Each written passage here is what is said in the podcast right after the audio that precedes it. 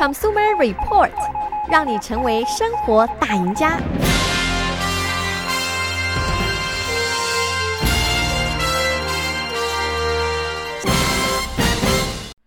各位听众朋友们，大家早上好，欢迎收听消费者指南节目，我是柯南。那这周呢，我们继续啊之前的话题，就是看看在这个洗衣房里边，我们有什么地方可以节约以及减少浪费。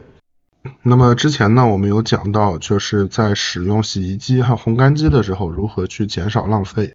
但是其实像洗衣机和烘干机这两台机器本身的话呢，它们的价格就都比较昂贵，所以说呢，我们应当尽可能的去呃正确的使用以及维护它们，然后呢来延长它们的使用寿命。所以这个呢，就是我们今天首先要聊的话题。那么第一点呢，就是我们一定要确保我们在摆放这个洗衣机的时候，它是摆放在一个水平面上面的。那么洗衣机在转动起来的时候呢，呃，最高的时候它的有的速度可以达到每分钟一千转以上啊，一千六百转。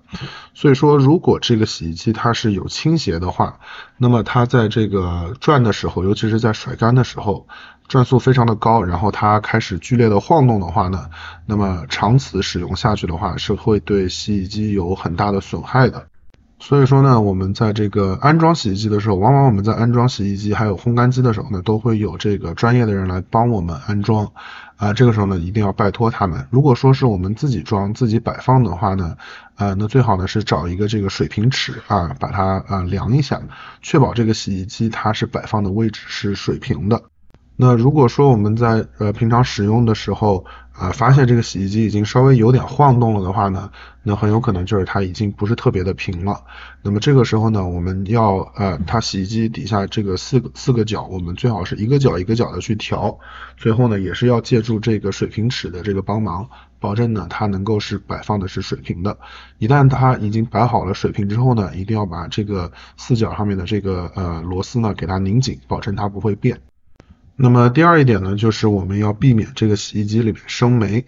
那么生霉的话呢，最主要的原因就是洗衣机里面它经常会有这个潮湿的潮气排不出去。所以说我们在使用完以及在使用的时候呢，我们都需要小心。那么洗衣机使用完了以后呢，一定要把这个盖子打开，让它自然的风干。那么如果是这个呃前开门式的这个洗衣机的话呢，呃稍微要注意一点，就是家里面最好啊、呃，如果是有小孩非常小的小孩的话呢，啊、可能要小心一点，因为曾经有发生过，就是小孩爬到这个前开门的这种洗衣机滚筒式的洗衣机里边，然后把自己关在里边的这个危险的事情发生。虽然说是比较罕见的。但是如果说家里面是这种前开门的这种滚筒式的洗衣机，然后又摆放的位置是比较低，摆放在地上的话呢，那么同时家里面有小孩子的话，稍微需要注意一下。如果是这个呃直筒的，就是上开门的这种洗衣机的话呢，啊，我们就直接把它打开晾干就可以了。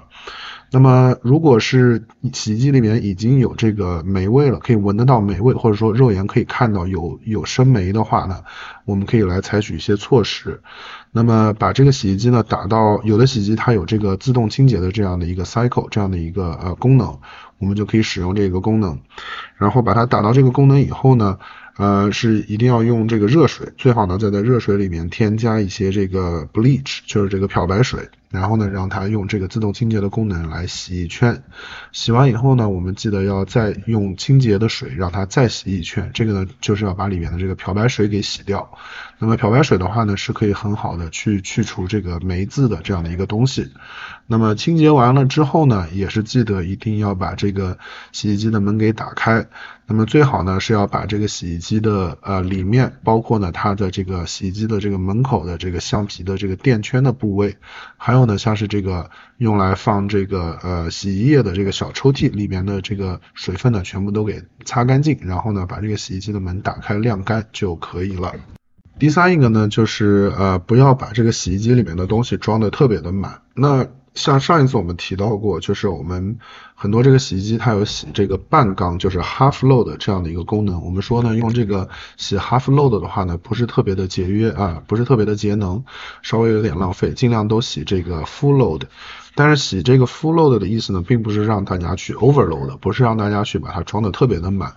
那如果是这种滚筒式的前开门的洗衣机的话呢，就是把它一直装到这个滚筒的呃最上限，然后呢这个。它的前面呢是稍微留一点空，就是让这个关门的时候呢，你不要感受到有什么阻力，这样的话呢就是啊、呃、比较好的。呃，如果是这种呃直筒的上开门的这个洗衣机的话呢，通常它里面都会有一条线，会告诉你啊要把这个衣服可以放到有多高的地方，或者呢你就直接把它放到这个边缘处，就是这个塑料的垫圈的这个边缘处就可以了。第三一个呢，就是我们要定期的检查这个水管。那么洗衣机后面的话呢，有这个进水管和出水管。那么隔一段时间的话呢，我们要想起来去检查一下，看看这个水管有没有这个破损啊，会不会不会是有这个泄漏的情况。如果说它开始漏水的话呢，啊，一般来说都会啊越来越糟。那么等到这个彻底坏掉的话呢，就很有可能会产生这个大漏水。那么大漏水的话，如果这个水一旦进到了这个洗衣机里边的话，啊，那可能就会对这个机器造成很大的损害。所以说呢，一定要定期的去检查一下洗衣机后面的水管，保证它们是完好无损的。第四一个呢，就是这个烘干机的滤网，我们一定要定期的去清洁，最好呢是每使用一次就把它给清洁一下。我们知道，在这个呃烘干机的时候，烘干衣服的时候，它这个衣服上会掉下来非常多的绒毛，那么这些绒毛呢，通常都会附着在这个烘干机的滤网上面。那如果我们不去清洁的话呢，呃，这个就会导致它这个空气流通的不是特别的顺畅。然后呢，想要烘干衣服的话呢，烘干机就必须要更加努力的工作，去运作的时间更长。所以说呢，这个烘干机的滤网呢，一定要去啊、定期的去清洁它。第五点呢，就是这个仍然是这个烘干机啊，就是烘干机后面的这个这个排气管啊，一般来说呢，它是有两个或，可以说是有两种吧。有一种呢是这种啊稍微软一点的，就是像折叠一样，叫做这个手风琴式，就是它可以拉伸啊伸开，然后可以折叠起来。这种手风琴式的话呢，其实不是特别的好。那么有可能的话呢，我们最好是把它换成那种比较硬的，像是这个金属的这种。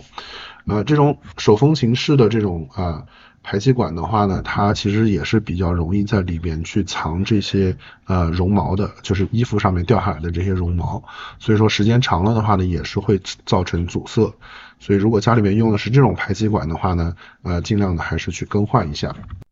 那最后呢，就是说，不管你这个烘干机用的是哪一种这个排气管，我们还是要定期的去清洁一下。就算用的是这种硬的这个金属的排气管的话呢，呃，它里面只是说它所积累的这个绒毛可能会稍微少一点，但是我们也是需要每隔一段时间去清洁的。清洁的话呢也很简单，你可能需要把它给拆下来，然后呢是用这个刷子。或者说有的这个吸尘器呢，它会有专门配这种小的这个吸尘器的刷头，可以伸到里面去，啊，把绒毛全部都吸出来就可以了。好，以上就是今天节目的全部内容了，感谢各位收听，我们下周同一时间再会。